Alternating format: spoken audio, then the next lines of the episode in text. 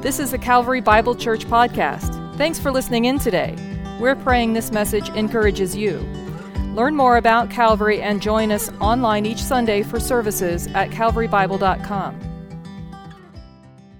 Welcome back to Calvary Online, everyone. I'm John. You know, when you're in like a class or a lecture and the teacher says to you, write this down. This is important. You're going to need to remember this. It might show up on the test. Are you thinking to yourself, I'll remember it? Or are you reaching into your backpack and grabbing a sheet of paper and a pen so you can take it down? Maybe you're one of those front row students who's thinking to yourself, I'm writing everything down. How do I, how do I differentiate this? So you underline it or you highlight it or you draw a little arrow or you make a star by it to make sure that it'll stand out. If the teacher says you should write this down, it's got to be important. We're coming to a section like this in our series in the book of James.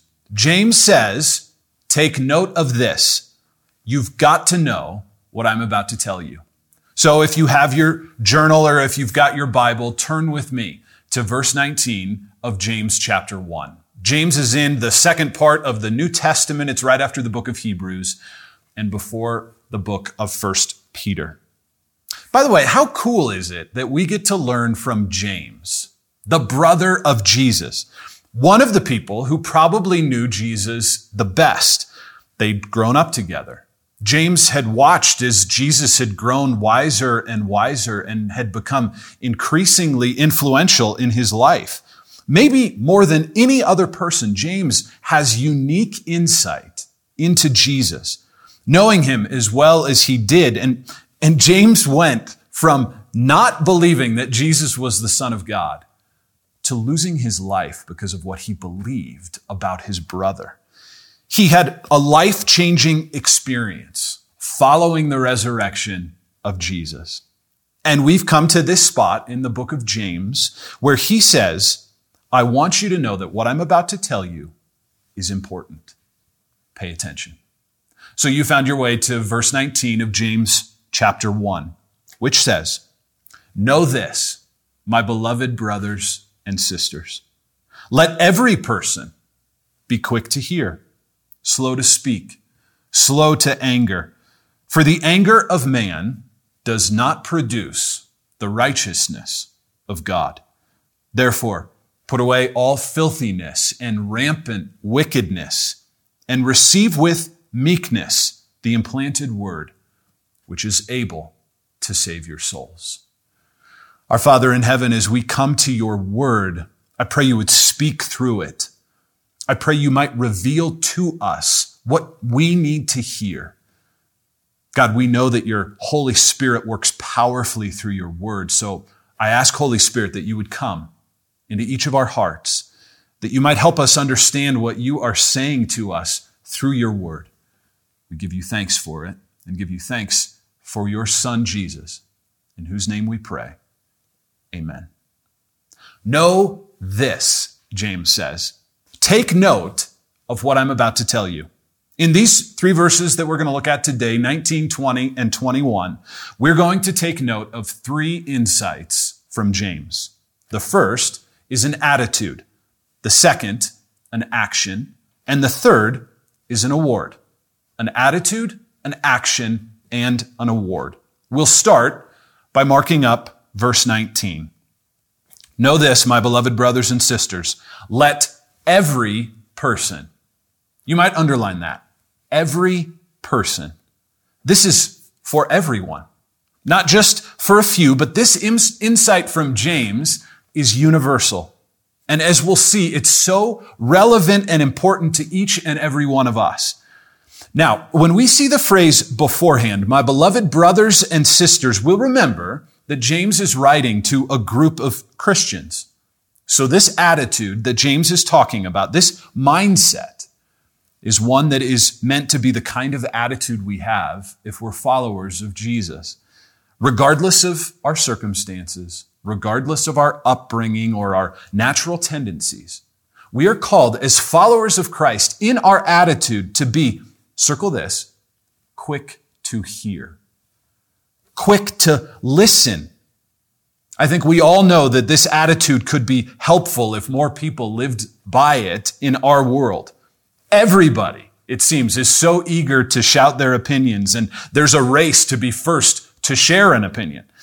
We fear if, if we don't get our opinion out there, someone else's might crowd ours out. Platforms like Twitter and Facebook and comments on news articles have given everyone in the world an opportunity to be quick to speak and share and comment and on and on and on. But James says, don't miss this. Our attitude ought to be humble. Let us be the kind of people who are quick to hear. You know the phrase active listening. You've probably heard of it. It was coined by Carl Rogers in the 1940s. He was a clinical psychologist who did research on what made some counselors better than others at helping people solve their problems. You know what he discovered?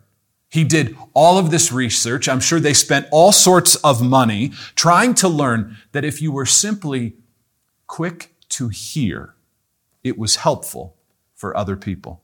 If you actually paid attention to what people were saying and let them know that you were engaged in the conversation you were having with them by making eye contact, by nodding, by not simply formulating the next thing you were about to say that you might be a more effective counselor. What an amazing insight.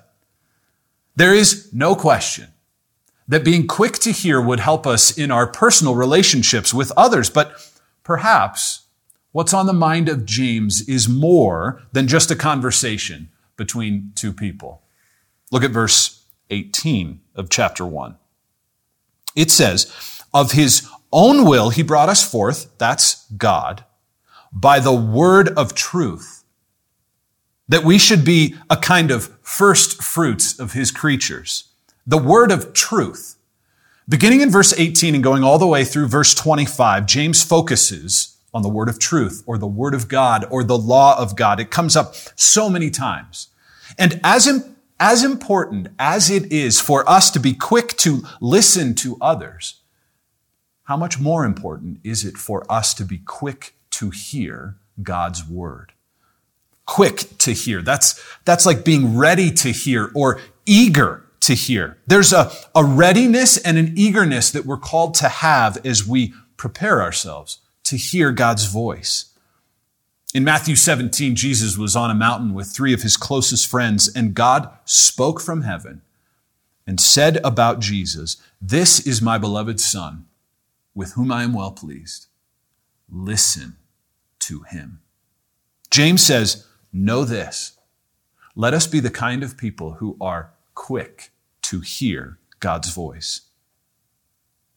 There are times when I'm reading the Bible that I'm especially quick, quick to be finished, quick to check the chapter in my reading list off of my list and, and move on to the next thing, quick to answer the text that interrupted me while I was reading. But when I am quick to hear God's word, I hear his voice. When I'm eager, I experience his presence. When I'm ready to hear from him, those are the moments I find most of all when he speaks. Verse 19 goes on to say that we're also meant to be, maybe underline this, slow to speak, quick to hear, and yet slow to speak. Now, I bet we all have somebody who's coming to our mind that we would love to share this verse with.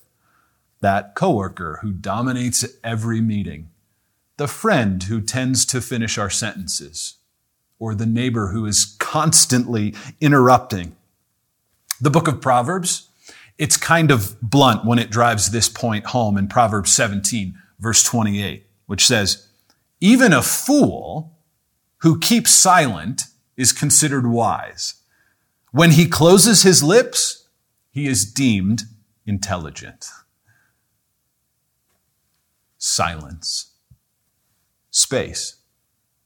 Being slow to speak can do wonders for a conversation or a meeting, and also as we come to hear God's voice.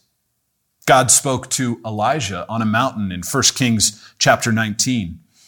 It says there in verses 11 and 12, and the Lord passed by, and a great and strong wind tore the mountains and broke in pieces the rocks before the Lord, but the Lord was not in the wind. And after the wind, an earthquake, but the Lord was not in an earthquake. And after the earthquake, a fire, but the Lord was not in the fire. And after the fire, the sound of a low whisper. The still, small voice of God is hard for us to hear if we're not slow to speak. If, if we fill every moment with words, what are we missing out on? Perhaps the sound of a low whisper where God is speaking. There are lots of people in our world today who are wishing they had been slower to speak earlier in their life. Social media posts are now being unearthed years later and ruining the lives of people. Slow, deliberate, considered speech might be one of the most important character traits in our society going forward. I mean, how many things do we all regret saying in our past and we wish we could just take it back? We wish we had been slower to speak. So, our attitude of humility that James says, don't miss this, my friends. Write this down. Know this, my beloved brothers and sisters. Our attitude of humility is one where we are quick to hear, slow to speak, and James goes on to say, slow to anger. Anger has clearly been on the rise in our world for years. And it just continually seems like it's finally reaching its breaking point. Uncontrolled anger has serious consequences. One of those consequences is abuse, which manifests itself in all sorts of different ways. It could be physical abuse, could be sexual abuse, or emotional abuse, or spiritual abuse. Often anger turns into substance abuse as a way to control our anger. And all of these abuses hurt other people. I mean, look at how deep seated anger has boiled over into the Russian invasion of Ukraine. In our own country, anger over ideological differences is causing families to be divided, churches to split, and our, our country increasingly feels fractured. And so much of it is being fueled by anger. So, what is our calling? As followers of Jesus. James says we're called to be slow to anger. So if scrolling Twitter or watching cable news causes us to feel angry, maybe we should think about whether or not that's a healthy choice for us. Some people would say, well, I'm angry about things that are worth being angry about. Okay. I would just caution us because James says in verse 20 that the anger of man does not produce the righteousness of God.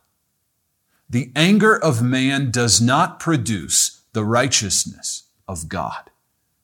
He does a side by side comparison between the anger of man and the righteousness of God. The anger of man is what leads to those kinds of abuses. Paul says in Ephesians chapter 4 verse 26, but be angry and do not sin and do not let the sun go down on your anger. When it festers, when we don't work through and, and get over our anger in a healthy way, it results often in sin. And you might say, well, there are examples in the Bible where Jesus is angry. So therefore it's okay to be angry. Well, be careful. Paul says in your anger, do not sin. So let's look at an example of Jesus being angry and not sinning in Mark chapter 3 and verse 5. He finds himself in the synagogue on the Sabbath. There's a man there with a disabled hand and a group of religious leaders who's watching closely to see if Jesus will heal the man on the Sabbath and therefore they could accuse him of breaking the law. And in Mark 3 verse 5, it says that Jesus looked around at them with anger And then it says, He was grieved at their hardness of heart and said to the man, Stretch out your hand. He stretched it out, and his hand was restored. So notice here, Jesus is angry. But do you see his, his other emotion? It is one of grief, compassion for the religious leaders and the hardness of their heart. There is compassion, grief at the same time as there is anger in the heart of Jesus. How often is our anger mixed with compassion for people? And how often is our anger actually directed at a person? I think that's what James is saying by the anger of man and how that is in contrast to the righteousness of God, because the righteousness of God is the way that we are called to live. We might call it God's will for our lives, our conduct, our behavior, our attitude. Be holy because I am holy, God says. So James says, our attitude is meant to be one of humility, where we are quick to hear, slow to speak, and slow to anger. And then he goes on in the first part of verse 21 with an insight related to our actions. When he says, Therefore, put away all filthiness and rampant wickedness. Put it away, he says. The word that we translate put away is like taking off gross and dirty, sweaty clothes and setting them aside. He uses the word filthiness to describe what we put away anger, and other kinds of sin can result in a kind of spiritual filthiness that Christ followers are called to remove from themselves and put away and turn aside from, to just get rid of it. That's the action that James calls us to, to put away filthiness and rampant wickedness. Do you remember the show Dirty Jobs? It was hosted by a guy named Mike Rowe, and he goes and spends the day with people who have some of the grossest jobs you could think of. Jobs like roadkill cleaner and garbage collector or sewer inspector. One of the episodes was with a person who was a medical waste disposal expert. Their job is to clean up and get rid of biohazardous medical waste. I imagine when their workday is over, they can't wait to get that hazmat suit off. And depending on what they were cleaning up that day, perhaps throwing it out, maybe in, in some cases having to actually burn it. That's the idea here, that sin is so filthy, so dirty, that as followers of Jesus who have been cleansed by his work on the cross, we just simply want to put away and discard our previous life of sin. And when it creeps up again, which it does, we once again put it away, set it aside, and turn back to Christ. And remember that He's cleansed us from all unrighteousness. That action of putting sin away is something that we do over and over again in the Christian life. And we have to be careful because, James says, we should put away all filthiness and rampant wickedness. Uncontrolled, unregulated sin can grow and fester in our lives and our hearts just like weeds in a garden and choke out all of the beautiful fruit that God intends for us to produce. So we've seen James give us insight on an attitude, an action, and now, in the second half of verse 21, let's, let's look at his insight on an award. He says, we, we put these things away, and then we receive with meekness the implanted word, which is able to save your souls. Our award is the word of God. Not because we deserve it, but because, circle the word, we receive it. The word of God is a gift from God. We aren't naturally born knowing everything we need to know about God and ourselves. We have to hear God's word. And when we do, there is a supernatural work of God that happens when we receive it in our hearts. He implants it in us by the power of the Holy Spirit. which he promised he would do through the prophet Jeremiah when he said in Jeremiah 31 verse 33, For this is the covenant I will make with the house of Israel after those days, declares the Lord. I will put my law within them, and I will write it on their hearts, and I will be their God, and they shall be my people. This is what James means by this word implanted. God puts his word in our hearts and it grows. It's nourished as we hear it. It takes root as we live it out. And this award develops and finds its way to every part of our life. And then it bears fruit for God's purposes. The good works which he prepared beforehand that we might walk in them. And this whole process is the work of God. Remember when Paul talked about this in 1 Corinthians chapter 3 verse 6. Paul says, I planted, Apollos watered, but God gave the growth. When God plants the word of God in our hearts, he's faithful to make it grow and flourish. And his word is powerful because, James says, it's able to save your souls.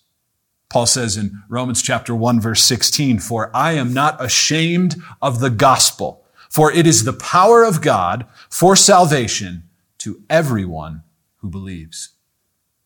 When we first believe God's word, when we first believe the gospel, we are born again, saved by the work of Christ.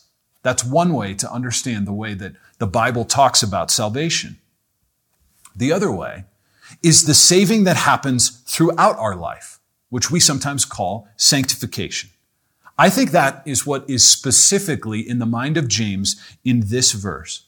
How the implanted word of God, which grows and flourishes in, the every, in every heart of those who believe, does its intended work there so that we might be God's workmanship created in Christ Jesus, continually saved, if you will, by the word of God because it's living and active. It's constantly doing its good work in us. It's reminding us of what's true, correcting us when we're in the wrong and drawing us back to the love of God.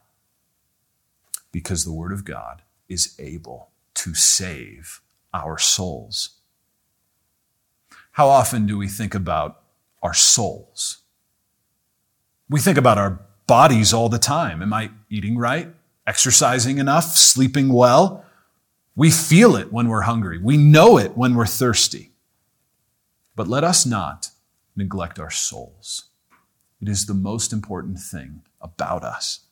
Jesus said in James, in, excuse me, in Matthew chapter 16, verse 26, For what will it profit a man if he gains the whole world and forfeits his soul?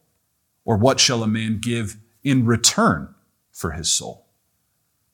We're going to spend a few minutes together now eating a meal which is meant to nourish our soul, to feed us, to remind us of what God has done for us through his son, Jesus.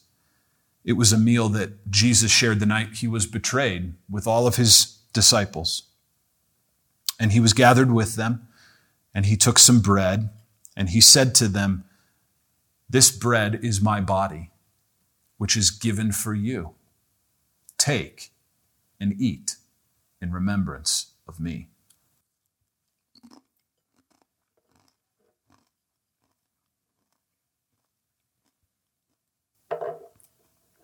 And after they had eaten the bread together, he took a cup and blessed it and gave thanks for it and said, This cup is the cup of the new covenant in my blood which is poured out for many for the forgiveness of sins. Take and drink in remembrance of me. This meal is meant to nourish our souls. It is meant to remind us of the work that Jesus Christ has done on our behalf. It is meant to encourage, to strengthen, to bring us back into the family of God. And I pray that as you've eaten this bread and shared this cup with us, that your soul is nourished, that you would be reminded of the good work that God is doing in your heart to call you to follow him, to live your life in greater and deeper obedience to him. Let's pray. Lord Jesus, we do give you thanks. We give you thanks for your body, which you gave to us. We give you thanks that you poured out your blood for us so that our sins might be forgiven.